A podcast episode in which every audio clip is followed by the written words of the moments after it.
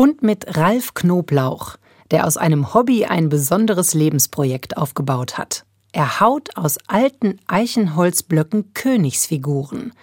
Die sehen nicht aus wie die Royals heute mit schicken Klamotten und Juwelen. Es sind schlichte, freundliche Königinnen und Könige aus Holz. Warum eigentlich Könige? Dieses Motiv des Königs oder der Königin hat mich immer schon angesprochen. Ich habe ja im Urlaub mal vor vielen Jahren ein schweres Stück Treibholz gefunden in Kroatien und da war für mich ein König drin. Ich habe mir gesagt, den holst du jetzt in den drei Wochen einfach da raus. Ralf Knoblauch geht's um das Thema Würde. Er arbeitet als Diakon in einem sozialen Brennpunkt in Bonn und erlebt dort tagtäglich, wie die Würde von Menschen mit Füßen getreten wird. Er trifft immer viele Leute, die auf der Straße leben.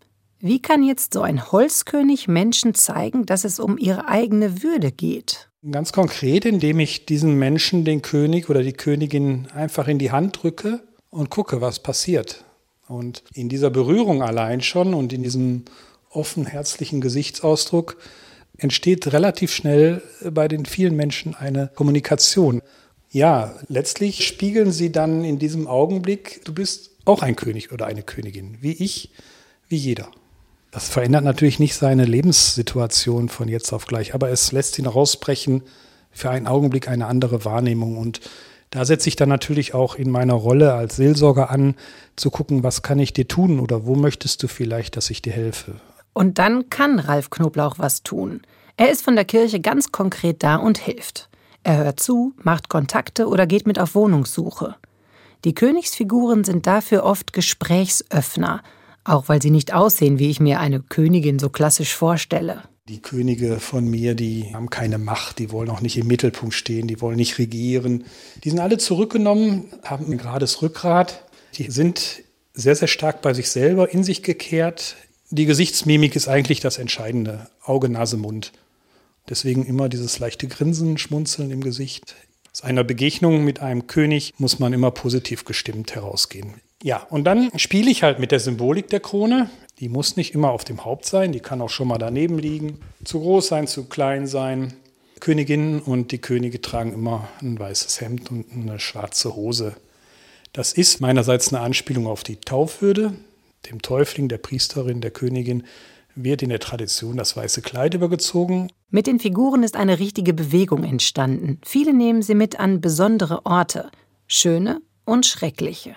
Es kann natürlich so sein, dass mit dem König gewandert wird, dass der König bei kranken Menschen in Hospizen am Sterbebett steht, dass der König bei Exerzitien, bei geistlichen Tagen mit unterwegs ist, dass der König nach Santiago pilgert. Ein großes Projekt waren die Königinnen und Könige am Frankfurter Flughafen. Überall waren sie ausgestellt und haben auf die Menschenwürde aufmerksam gemacht.